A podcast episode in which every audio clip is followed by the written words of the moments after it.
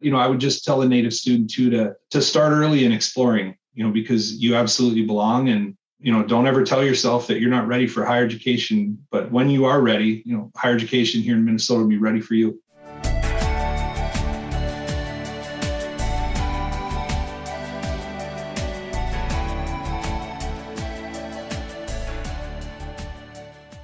Everyone. Welcome to Native Minnesota, a podcast about the Native American experience in Minnesota and beyond. I'm your host, Rebecca Crook Stratton, Secretary Treasurer of the Shakopee Mdewakanton Sioux community. This podcast is a project of Understand Native Minnesota, a campaign focused on improving the narrative about Native Americans in Minnesota's public schools. Today, I'm glad to be joined by Dennis Olson, the Commissioner of the Minnesota Office of Higher Education. He is a member of the Fond du Lac Band of Lake Superior Chippewa and has wide ranging experience in education here in Minnesota.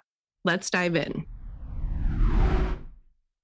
All right. Well, good morning, Commissioner Olson. Thank you so much for joining us on Native Minnesota.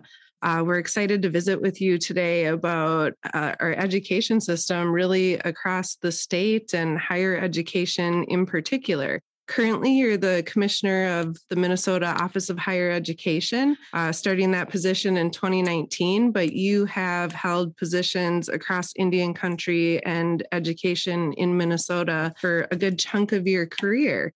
Uh, would you mind sharing a little bit about yourself?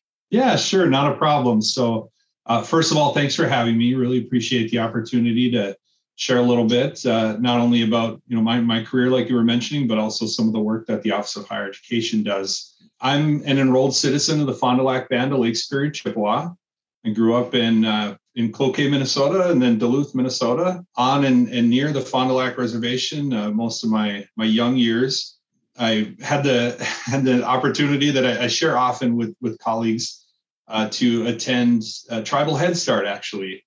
So I'm uh, I'm a product of of the Tribal Head Start system uh, at Fond du Lac, um, and you know really that that gave me kind of my first start um, into the the differences uh, you know between between some of our education systems. I loved that when I was I was a, a young guy, three, four, five years old, having the opportunity to learn uh, our Ojibwe language and I've kept some of that, you know, with me throughout my life. But I really had an incredible opportunity as an undergraduate student at the University of Minnesota to uh, work as an undergrad research assistant with the College of Education and the Institute on Community Integration. And we had federally funded grants to work with Native students all across the state of Minnesota and work with students with disabilities all across the state, focused on their life after high school what they wanted to do, whether that be you know go to college, look at a look at a career opportunity, uh, something in between, look at military options, and that was really what ignited my passion for for education. Um, I came to the university actually as um, an an engineering student. I wanted to be an engineer, and having that opportunity to work directly with with native students that were only a few years younger than me at the time. I was I was a sophomore when I started that position uh, at the university, and um, you know, I got I got the opportunity to work as uh, almost a peer mentor to Native youth across the state, and you know, from there, I I had an incredible opportunity to serve the Mille Lacs Band of Ojibwe as their commissioner of education. You know, spent spent almost four years there. Um, working the entire spectrum of, of education for uh, for the tribal nation, uh, all the way from early childhood through through higher education. Uh, we also had boys and girls clubs there, and it, it, was just it was a great experience. And you know, from there was actually asked to serve by uh, by tribal leaders as the executive director of the Minnesota Indian Affairs Council. From there, now in, into my current position, um, you know, there's been a theme I think throughout my career, and that's of all the positions uh, I've held, I've I've been really asked to serve, and it's it's been you know something I've had to to respond to. And you know it's been an honor you know to to step into roles to be able to serve you know my own communities and to serve my own my own people and and do it through uh, through the lens of education. It's just been incredible. So appreciative of the journey i've i've been on um, and and where i am currently and um, look forward to to building upon that uh, further on in my career if if needed. I think that um being asked to serve is a common theme across our Indigenous nations here in Minnesota. Uh, our people recognize talent in our communities, and you know, I think it's great that they foster that talent and, and encourage it. So that's wonderful to hear. I know I've been on a similar path too. I want to back up to, to one thing you talked about. You talked about Head Start. Head Start is a great program and something I think most of us in Indigenous communities um, know about. But can you talk a little bit more about Head Start, kind of explaining what it is and kind of the importance uh, it has in preparing students for kind of that mainstream educational system? Yeah, Head Start's, uh, like I said, an incredible uh, program uh, federally funded and is just you know one of the many early childhood options that are on the on the menu for for parents looking uh, you know looking for their students or their their their young ones to to get a leg up and to learn about you know what it's what it's going to take or, or be like in in elementary school. And you know head start provides families that maybe don't have the opportunity to access traditional uh, early childcare, early education. It gives them the opportunity to, to have those same uh, those same benefits as well. So Head Start in in Indian country has been around for for decades, but there are Head Start programs in in communities all across the the nation that that fulfill that role to make sure that you know there's there's equitable access for for all families to early childhood quality early childhood education. And I think that equitable access is something we're we're going to dive into at some point uh, during this discussion. Um, but I want to talk a little bit about your current position. Position right now, um, you're the commissioner of the Minnesota Office of Higher Education. What do you do day to day? What does it mean to be the commissioner of higher education? And really, how did you come to be here? Yeah, thanks. I'll answer your second question first, I guess. You know, how I came to the Office of Higher Education in this particular role as commissioner was actually what I like to call I walked through the open door. What I what I really appreciated about uh, Governor Walz and Lieutenant Governor Flanagan's approach to filling their cabinet, uh, filling the leadership positions within uh, their administration, was to to have an open call for applications. They did that early on um, after after winning the election um, in in 2019. I know they went through hundreds of applications of, of incredible leaders, you know, all with unique qualifications. And I was encouraged to to apply uh, by by quite a few trusted colleagues. And I'll be honest with you, I was nervous to do so. I didn't, uh, you know, fully see myself in in a role like this, but you know, I trusted in in their belief in me and um, and took a shot. And I'm I'm so thankful that Governor Walz and Lieutenant Governor Flanagan uh, saw those those leadership qualities in me that others did as well, and, and gave me an opportunity. And I think I bring a, a breath of fresh air to the agency.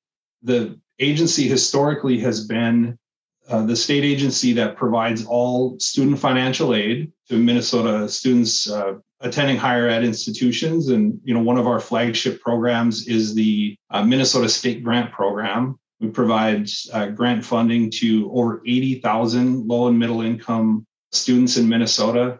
But that's just one of the many things we do at the Office of Higher Education. We, you know, we also have uh, a robust research division that provides uh, necessary reports to the Minnesota legislature on all things from you know student debt to to issues around uh, study abroad opportunities for for students. They also oversee our longitudinal data system, which really looks at at data um, from early childhood through uh, workforce. And so, you know, that's all housed within our agency. We have a, um, a state loan program, a low interest loan called the Self Loan, the Minnesota Self Loan. We oversee uh, Minnesota's uh, 529 program, the, the college savings account program for Minnesota. And then one of our, our most exciting roles actually is that we have a, a federally funded grant program um, through the Gear Up uh, program, federally called in Minnesota, Get Ready. And we work with middle and high schools all across the state, um, including uh, high schools within our tribal communities, to work on college preparation, essentially, to build a, a college going understanding, a college going culture for students who typically may not see themselves in higher education. It's it's an exciting exciting program to to be able to offer and it's it's direct service and so we actually have our folks in schools working right alongside uh, educators um, to to provide that information specific to to higher ed options and, and leadership development and so you know we, we have a myriad of different programs but you know we're a, we're a small team. We're we're one of the smallest state agencies in the in the state enterprise but you know are responsible for for a multitude of of, of opportunities for students. Small but mighty i'm sure. Absolutely. Um, so you talked a little bit about you know working with native students um, to kind of prep them or put them on the path for college how else does the office of higher education work with tribes and native people across minnesota? You know that's something i'm working every day to uh, to improve and to build upon. Uh, one of the things i'm i'm most excited about is is our our tribal consultation mandate actually. We at the office of higher education have a specific statutory mandate um, that's in addition to uh, the current requirement for all state agencies to meaningfully consult with tribal nations we have a, a specific provision and it's one that's actually shared with the Minnesota Department of Education as well. You know, we have some of the strongest consultation uh, requirements, and that gives us the ability to, you know, work with with tribal nations in a, a totally unique and different way. We do so through our relationship with a body called the Tribal Nations Education Committee. It's actually quite an advantage, I believe, not only to me personally, but to the agency in that I previously served as a member of the Tribal Nations Education Committee. That's a that's a body that was developed by tribal directive, essentially, uh, you know, all elected tribal leaders in the state at one time uh, passed resolutions through both the Minnesota Chippewa tribe, uh, the Minnesota Indian Affairs Council to develop this body because they felt they wanted their subject matter experts, um, those with subject matter expertise, to to provide advice on on educating native students. And so we work really closely with with the tribal nations education committee. They're all representatives of of their individual respective tribal nations. They are primarily tribal education directors and they give us great insight into policy proposals budget proposals you know ideas that we may want to consider uh, to move forward um, so it's just a really valuable membership one of the key programs that uh, that we work closely with tribal nations on is our Minnesota Indian Scholarship Program. That's a that's a program actually that has been on the books in Minnesota statutes since the 1950s. And it, it received a, a really small appropriation at the time from the state legislature and has been growing ever since. Um, and you know, I'm proud to say that we now have a what I call a fully funded Minnesota Indian Scholarship Program. My predecessor actually, you know, saw a historical waiting list as a, an injustice, and you know, fought for appropriate funding for that program. And so we no longer have a waiting list. We can now, uh, you know, we have the ability to fund any Native students um, that qualifies and, and applies for the Indian Scholarship Program. And one thing I'm most proud of uh, is that last year during the uh, during the legislative session we were able to pass some really important language important not only to me but to to native students who are looking to access this program as well as to to our tribal nations uh, the program was historically limited to students who possessed one fourth degree indian blood or one quarter ancestry and you know we felt that that was that was somewhat limiting particularly to our tribal nations that don't utilize uh, blood quantum as a, a, means to determine citizenship or membership. And so we added language to include uh, citizens or members of tribal nations in addition to that one quarter blood quantum, um, and also incorporated language uh, around members of Canadian First Nations as well. And you know the reasoning behind that really was I didn't feel as though a, a state agency had the authority to, you know, uh, have language in statute that uh, determined who is and isn't a member of a tribal nation, and who who is and isn't eligible for much needed and and valuable scholarship funding for you know to pursue their higher education. And so that was one of the, the things I zeroed in on last uh, session, and I'm happy that the legislature agreed and uh, agreed to to pass that language. And so we're now excited that we have a really comprehensive Indian scholarship program, and you know we're going to continue to build from there as well, additional flexibilities even. That's really exciting, and and you touch on something that I think um, you know it doesn't get talked about a lot, and that's blood quantum. And unfortunately, um, that wasn't something that was devised by Native people. It was a, a something the federal government invented, and there's still a lot of programs out there that you need to have that quarter blood um, qualification despite the fact that many tribal nations are, are doing away with that requirement for citizenship. Um, because if we kept it, it right, our, our communities would be diminishing. And in a lot of ways, that is one of the, the federal governmental policies that, in my opinion, is a genocidal policy that's still unfortunately around today. I um, just had to, to touch on that a little bit. Um, but uh the, the Native scholarship, where do students go to access that? So we have all the information on the uh, Minnesota Office of Higher Education website. It includes information on how to apply, eligibility requirements, and um, the actual application is there as well. And so, be happy to share that with uh, with listeners following the call. We can some links, sharing of the links. Perfect. That would be great. And that scholarship um, is available to be used at any of the colleges here in Minnesota. That's correct. Fantastic. That's wonderful. I know students are always asking and looking for resources. Do you have a, a comprehensive resource of scholarships available um, on your website or, or accessible somewhere? Yeah, we do actually. Um, and that's something, you know, we're always looking to build upon as well. Um, we've utilized a list developed actually by some colleagues uh, at Minneapolis Public Schools uh, in their Indian Education uh, office. They kept a list of all scholarship opportunities specific uh, to Native students, not only within Minnesota, but all of the national scholarship opportunities as well.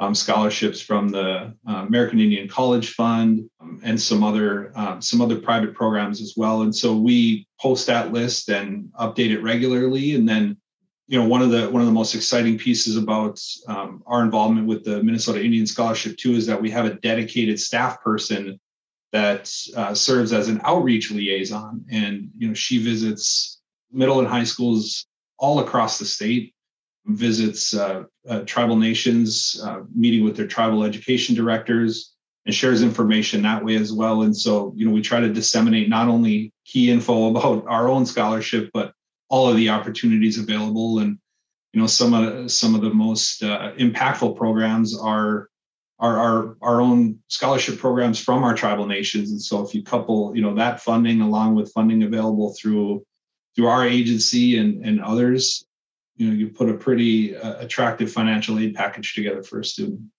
Yeah. And i think you know it, it's nice that those resources are out there. I think a lot of students too have trouble navigating you know especially first generation college students kind of finding figuring out how to put all those together so that they can break down that financial barrier that many of our, our students face. I'm going to switch gears a little bit, talking about kind of that achievement gap. Here in Minnesota, we're really lucky. We have a really wonderful education system, kind of one of the best in the country, but we also have a really huge achievement gap between you know our, our white citizens and our native students and our other students of color the graduation rates, you know, are fewer for our, our native students and other students of color. Why do you think these exist still today? And what is your office doing to adjust some of these achievement gaps? Yeah, that's that's a really important question. One that that many of us wrestle with every day. Um, it's something I I wake up thinking about. It's it's something I go to bed thinking about. Honestly, I have to share a story with you before I get into a little bit of our, of our response. Uh, it just reminded me, you know, I, I had mentioned, um, well, actually, I think I failed to mention, but I, I served also as um, the state Indian education director at the Minnesota Department of Education prior to joining the Minnesota Indian Affairs Council. And month I was I was appointed as a state Indian education director by then Commissioner uh, Brenda Cassellius I was kind of getting my my feet wet, understanding you know the role of of the office, the role of the agency. I was searching for information, and this was in 2012, and a report came across my desk, and it was uh, graduation rates by state. And I started flipping through, and I saw Minnesota on a couple of pages. Uh, of course, being in the the Office of Indian Education, I wanted to look specifically at graduation rate for American Indian students. Uh, so I started looking through the states one by one, going down the page, flipping a sheet, flipping the next sheet. I finally found Minnesota on the last page at the bottom. Uh, Minnesota at the time was 50th out of 50 states for graduating Native students on time within four years. I think the graduation rate at that point was 42%. And I remember a couple days later reading a report from the National Indian Education Association, NIEA, and their president at the time actually declared a state of emergency. The, the organization declared a state of emergency around graduation rates for, for Native students. And uh, I, my skin's crawling right now just talking about this. But you know, when I when I hear state of emergency, when we all hear state of emergency, and you know, all of us have been living within within an emergency over the last couple of years you know you think of an all hands on deck approach. You think of any possible resource you can uh, you can produce and mobilize to address that particular issue. It is it is that critical. And folks in indian education really didn't see that that sort of response. Things they had been calling on for for decades um, you know, additional funding, additional culturally specific resources, uh, additional mental health supports. Uh, since that time, you know, we've we've slowly been building. We've been making incremental increases, but you know, to your point, Minnesota does represent some of the largest gaps still in the nation. Not only for our Native students, but you also mentioned, uh, you know, students from other racial and ethnic backgrounds, our students of color as well, and that translates into higher education and we have a a statewide educational attainment goal, and it was actually a 10 year goal set in 2015 by the legislature. And that goal says uh, essentially that Minnesota wants 70% of its adults uh, age 25 to 44 to attain some sort of post secondary credential beyond high school. And that's actually one of the loftiest attainment goals in the nation, that 70%. You know, I think right now we sit second only behind uh, Massachusetts in terms of higher ed attainment overall. But again, we have some of the largest gaps in the nation. When I look at our, our native student attainment, we currently are at 28%. When we started in 2015, uh, looking at the data, looking at the attainment data, we were at 22%. So we've made some gains, but they are incremental gains. And, you know, I don't want to minimize them. We should celebrate them, but we have a long way to go. And so, you know, those are the reasons why our office, you know, not only looks at, at what all students in Minnesota need, but we look at some of those specific uh, resources that, that need to be mobilized to address this, what I still consider to be a state of emergency in graduation and attainment. I referenced the, the changes we made to the, the Indian scholarship. You know, if we can continue to to make positive changes that bring additional resources to students that typically have not had access or opportunity to those resources uh, or didn't know where to look, you know, then I think we're on our way. And that coupled with the efforts of, you know, not only my agency, but a lot of our uh, a lot of our agencies in partnership with our nations, you know, I think we'll we'll get there and close those gaps. There's a lot of work we can do to improve education here in Minnesota. The opportunity is to improve the way Native American history and culture is taught to our youngest students in K 12 schools. And the vast majority of Minnesotans agree. My tribe recently commissioned a statewide public opinion survey. It found that 90% of Minnesotans support teaching more Native American content in public schools. This survey confirms our belief that improving the accuracy and amount of Native subject matter in schools has overwhelming support among all Minnesotans, regardless of political affiliation, age, or geography. You can learn more about the survey in our campaign at understandnativemn.org. Now, back to our episode. Um, the University of Minnesota recently announced a tuition waiver for Native students across the state, which I think is a, a step in the right direction to, you know, closing that achievement gap by providing more access. The University of Minnesota is also a land grant institution, which means they're here because of land that in many cases was taken away from Native people and given to institutions like the University of Minnesota. So I think that was a, a wonderful gesture. What else is going on across the, the colleges uh, here in Minnesota to help reduce some of those barriers? Yeah, you know, it's actually an exciting time in, in higher education because, you know, we are starting to move towards a place where you know students may not in the future have to worry about as many as many barriers as they do right now you know in terms of, of, of getting their education. You know our campuses are becoming by the day more student centered you know and it may be signaled by some of the additional financial aid resources like you just mentioned some of the opportunities at the university of minnesota. Um, but we're now seeing campuses address some of those worries around the costs associated with with college outside of tuition and fees. Because a student you know still has a life outside of of the classroom and has to worry about you know transportation and housing and food and if they're a student parent childcare you know and so we're seeing campuses respond to those additional those additional needs and those additional costs of, of going to college you know providing greater resources. So we're now seeing food pantries on campus and campuses really focusing on addressing basic needs of students you know so addressing addressing transportation for instance um, making emergency grants available to students so that you know a, a small car repair or a medical bill doesn't derail them from continuing their education um, we're seeing campuses deploy resources around connecting students to outside resources like eligibility for for SNAP benefits. and we're seeing additional resources for, like I said, student parents.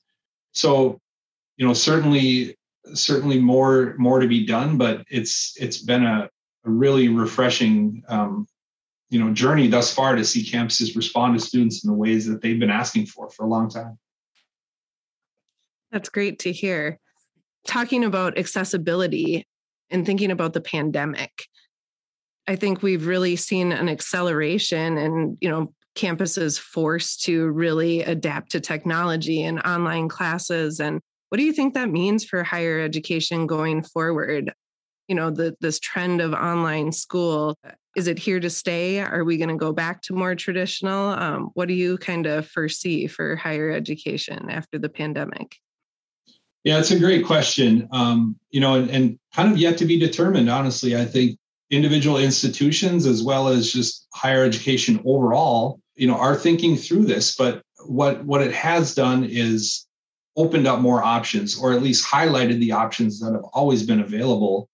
You know, a lot of our community and technical colleges uh, across the state have always made you know, distance education available to some degree. You know, understanding that they need to they need to go to where people are and you know where they have the ability to plug in whether that's from a small community in greater minnesota you know plugging into the campus that's maybe too far away to drive. You know I, I think i think those distance opportunities are certainly here to stay. And you know technology now has the ability to be leveraged greater than ever before.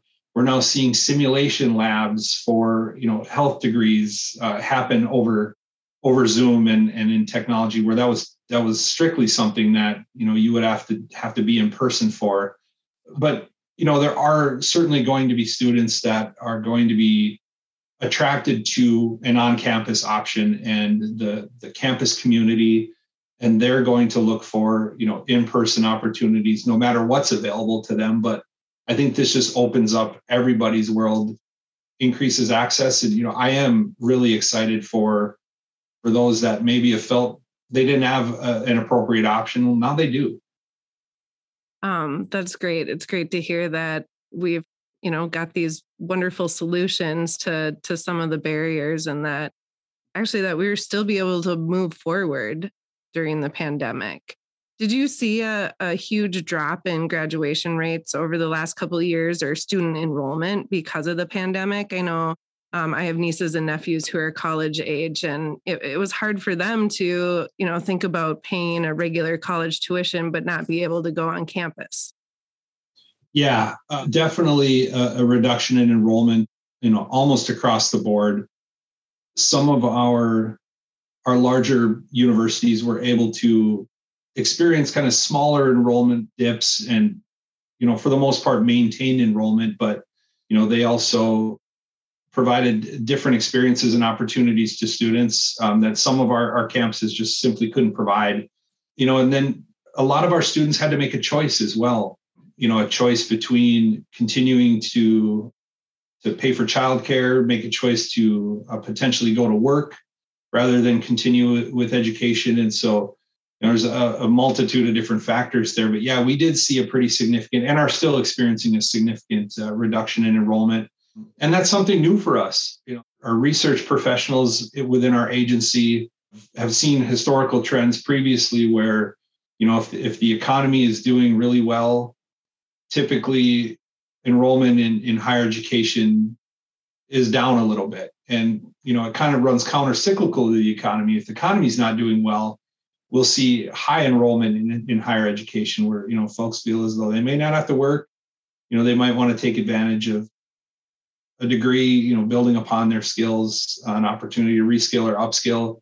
And we really didn't see didn't see that during the pandemic. So some of those historical trends that we relied on to predict um, just haven't shown up yet. They they may soon, but yeah, it it makes it really difficult to you know predict kind of funding and and what our uh, you know what our institutions ultimately need.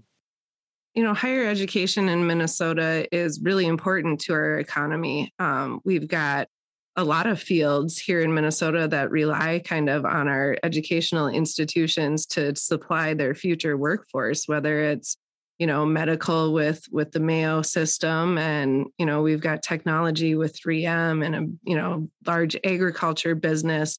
How does the office of higher education kind of partner with minnesota institutions to ensure that there's a, a pipeline for the people that call minnesota home that's a great question you know we work really closely with our our department of employment and economic development uh, deed to look at you know current labor market data, where some of the, the most in demand um, jobs are in the states. You know, we also work closely with the Minnesota Department of Education too, understanding that you know those in in school right now are our future workforce and our, our future uh, students that you know that'll engage in higher education and so you know our three agencies in particular work really closely together yeah, but you know, a lot of the decisions we we do make are in response to you know what our Minnesota economy needs, not only right now, you know, but maybe into the short and and long term future as well.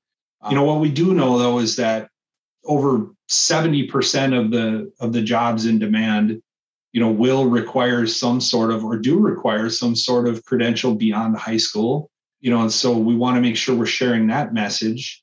You know, those jobs that pay a family sustaining income, you know, also require some sort of post-secondary credential for the most part. And those are also jobs that are attractive to folks because they give greater growth opportunity and you know an opportunity to uh, to to continue to build upon you know what education you may have. But you know one of the things we i don't want to say necessarily struggle with but you know something we have to improve our messaging on is just the term higher education. You know when i say higher education I, I, tend to believe people think i'm talking about four-year degrees or you know professional degrees we need to change that narrative. I mean higher education can be anything from an industry recognized credential to a short-term certificate or diploma uh, a training program and then through through degree seeking programs an associate's degree an associate of arts an associate of science and so on. And yes then you know jobs are out there that certainly do require uh, four-year degrees and advanced degrees, but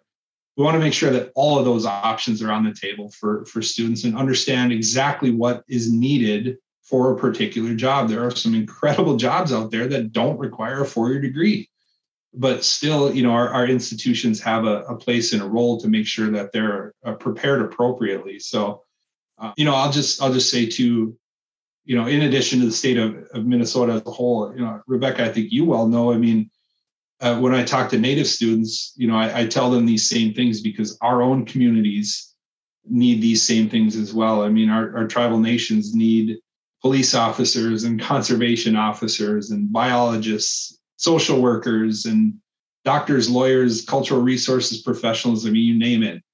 Um, you know, so we want to make sure that that students understand. You know, there's ability within the state as a whole, within you know the country, but even right right here at home. You know, we have those same needs. Uh, you know, as as governments too. I, I think that's a good point. You know, there's a, a lot of ways to get, you know, a, an advanced degree. And I think when I think of the Minnesota um, Department of Higher Education, I think of a traditional four-year college. Do you work with, you know, the trade schools like like the Dunwoody's and and is that all encompassing when we talk about higher education?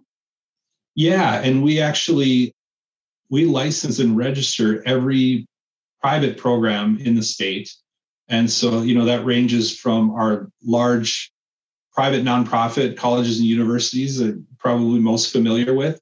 Yeah, all of the uh, the smaller private training programs as well, and everything and anything in between. I mean, you know, we work closely with our our two large Minnesota public systems, the University of Minnesota system, and the Minnesota State College and University system as well. And you know, Minnesota State alone has has 30 uh, community colleges and technical colleges, you know, all all two year two year colleges, and so you know we're we're partnered really closely with all institutions across the state because we want to make sure you know as we're building the most educated consumer you know we can in looking at higher ed options we want to make sure students know everything that's possibly available to them whether it's small medium or large public or private you know, we want to make sure students have the best fit.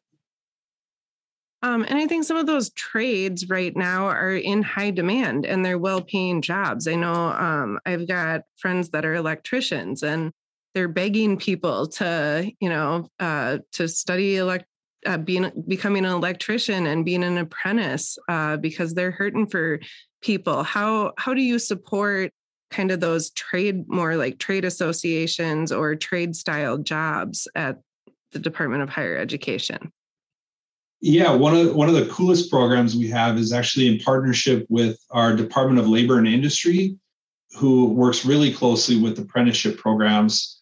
Uh, we have uh, a grant program that actually awards funds to industry partners to be able to support kind of an earn while you learn opportunity for folks. And so, you know, they're able to bring on individual workers or a cohort of workers that are looking to receive advanced training in a multitude of different areas but they are all in those high demand areas that you just mentioned. So you know we award funding in in the healthcare field it in advanced manufacturing. You know we're seeing some incredible things uh, happen in, in manufacturing here in the state. You know and then and then also looking at potentially some new career fields as well transportation we had mentioned a few times, uh, you know, childcare, looking at you know potential opportunities for childcare as well. So yeah, there, there's um, there's some great opportunities, and we're partnered really closely with with industry there because that program in particular is actually industry led, and so this is a this is a place for them to be able to find um, you know qualified workers or folks willing to work and and earn a credential while on the job. I know one of the things I wanted to touch on that we haven't really talked about was tribal colleges and universities. You know, a lot of times it's a wonderful opportunity for Native students to um, kind of be able to dip their toes in the water as far as, um, you know, trying out college, um, and then kind of readies them to to move on into the bigger educational systems. How do you partner and work with tribal colleges and universities here in Minnesota? Yeah, thanks. Great question. We have uh, we have four tribal colleges here in Minnesota. We're actually really fortunate uh, to to have that many tribally controlled institutions. And actually, uh, Can I interrupt you for just one second? And can you tell us a little bit about, um, you know, what is a tribal college and what makes it different from, you know, one of the state institutions?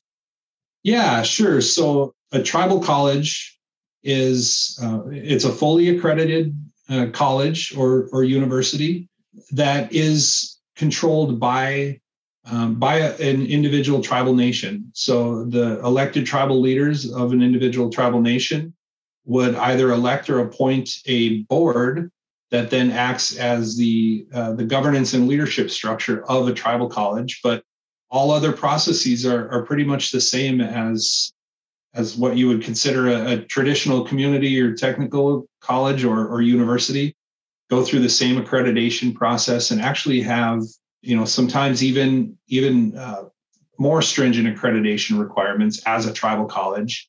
There is some specific federal funding available for tribal colleges but primarily they are uh, they are governed by uh, by leadership of tribal nations. So yeah in minnesota we actually you know we have four uh, the the white earth tribal college uh, red lake nation college uh, Leech Lake Tribal College, and then a very unique institution, not only in Minnesota, but in the country, Fond du Lac Tribal and Community College. It's the only tribal college that's also a community college uh, member of a public system. And so they are um, a tribal college and a campus of the Minnesota State College and University system. And it's the only one in existence in the country. Wow. I didn't know that.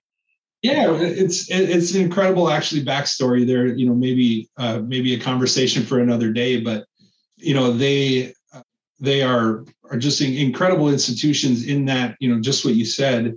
They they provide opportunities for students who you know may have not traditionally pursued higher education. And what what's unique about them is that uh, you know they're they're surrounded in in cultural opportunities and you know really really provide that that extra sense of community you know to a student to to make them feel as though they're at home.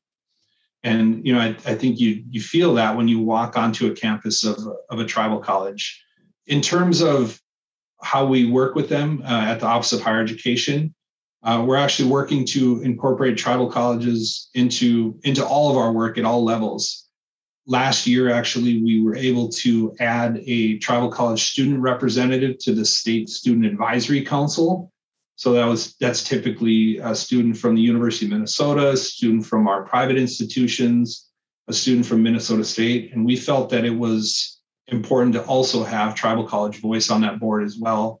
And so, you know, that may seem like a like a somewhat small step, but that's our opportunity to make sure that tribal colleges are fully seen and heard and represented in all of our work and eligible for all of our state funding.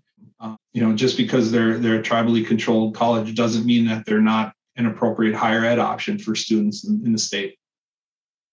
Um, I think you know, tribal colleges and universities, um, they've found ways to retain their students, to graduate their students, is there elements of of what they're doing whether it's building community or incorporating culture and language um, that do you think could transfer over to uh, the other college systems in minnesota to to help uh, kind of boost the the retention and graduation rates of native students across those other systems yeah i you know i really am a firm believer in that strong support network that's built at uh, built at a tribal college.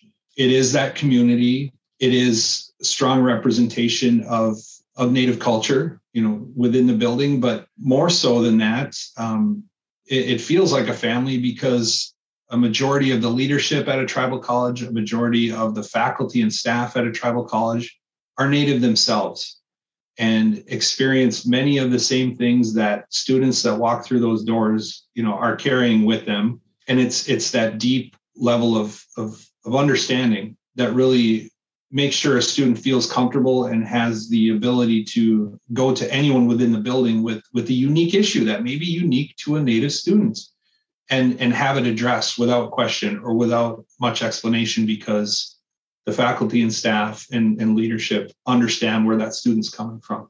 I think that's absolutely key. You know, and we look at research around, you know, the impact of of teachers of color and American Indian teachers in the classroom at the, the K 12 level and you know what an impact that has on, on a student's ability to you know feel welcome at school feel understood feel seen feel heard the same is true in our, our higher education institutions i shared that I, I went to the university of minnesota and i had my first native educator in front of a classroom in college i never had that opportunity you know in, in elementary i mentioned i went to, to tribal head start but that made me feel that I was in a, a, small community within a really large university. Just that element alone, you know, that that I could hang out in some of those advising offices, and so it's that it's that sense of community. I think that really makes the difference for students. Yeah, absolutely. I went to the University of Arizona. That's where I did my undergrad, and I remember my first uh, Indian law course that I took, and I'll never forget that professor's name because it was the first time I'd ever had uh, indigenous professor. Uh, her name was Eileen Luna, and she was fantastic. But yeah, yeah, I can completely understand that. I know um, the Shakopee Mdewakanton Sioux community has a scholarship for Native students at the University of Minnesota, and we've seen in that group better retention and graduation rates uh, than the rest of the Indigenous students across campus. And I, I, think it's for those same reasons. It's that sense of community, that sense of belonging that um, kind of, you know, making sure that group stays together brings. I know we're we're winding down on on time here, so I'm just have a couple wrap up questions. Uh, I we could chat all day, and that would be lovely. But um, I know you got to get back to work too. So uh, just you know where do you see the future of higher education in minnesota going wow that's that's a great question you know i don't have a crystal ball i, I wish i did you know I, I had mentioned earlier just some of those some of those additional supports that are now available to students i mean i'd love for us to get to a point uh, in the future and hopefully in the near future you know where a student doesn't have to worry about anything other than getting their education you know, and and and that means removing as many barriers as possible as we can, whether they be financial barriers or other. You know, students have have faced for decades, you know, issues around around just just living. Honestly, you know, just food and and transportation and housing and childcare, like I mentioned before, and you know, if if we can address those things for students so that they can solely focus on on their education, you know, I think we'd be all the better. And and our our institutions are certainly moving in that direction. You know, I'll always advocate for for increased financial aid, for specialized and targeted programs that bring information and resources to students that typically, you know, don't have the the opportunity or the access. You know, that's something I think about and fight for every day. I'd love for that not to be a worry anymore. Um, in higher education, I I think we're getting there, and you know, I just I have to say I appreciate the partnership of uh, of all of our institutions uh, that are are receptive to you know some of the ideas that that we're bringing, that our students are bringing, uh, you know, or that we're developing together. I think we're on a good path. I think so too. Um, just one last thought. Uh, if you could give Native students any piece of advice as they navigate uh, their higher education journey, what would it be? Oh, that's a great question. I would say to a to a native student, you absolutely belong. I hope you see yourself at every table. I hope you see yourself belonging in every classroom in every institution in the state. You're certainly worthy. You know, I would tell a native student that that we need you. We all need you. The state needs needs you as a native student to to succeed. You know, not only your your own community, but the state. Um, this isn't necessarily one piece of advice. This is, I guess, many pieces of advice. But you know, I would just tell a native student too to to start early in exploring. You know, because you absolutely belong, and you know, don't ever tell yourself that you're not ready for higher education. But when you are ready, you know, higher education here in Minnesota will be ready for you. I think that's wonderful advice. Commissioner Olson, thank you so much for joining us today. Um, I appreciate it. I know our listeners are going to love this episode. And uh, thanks again for your participation. Thank you so much. Absolute honor to join you. Thank you for joining me for the Native Minnesota podcast. For more episodes, please subscribe to our podcast on Apple Podcasts and Spotify. You can also visit our website, understandnativemn.org, to learn more about our campaign's work to improve the Native narrative in Minnesota's public schools.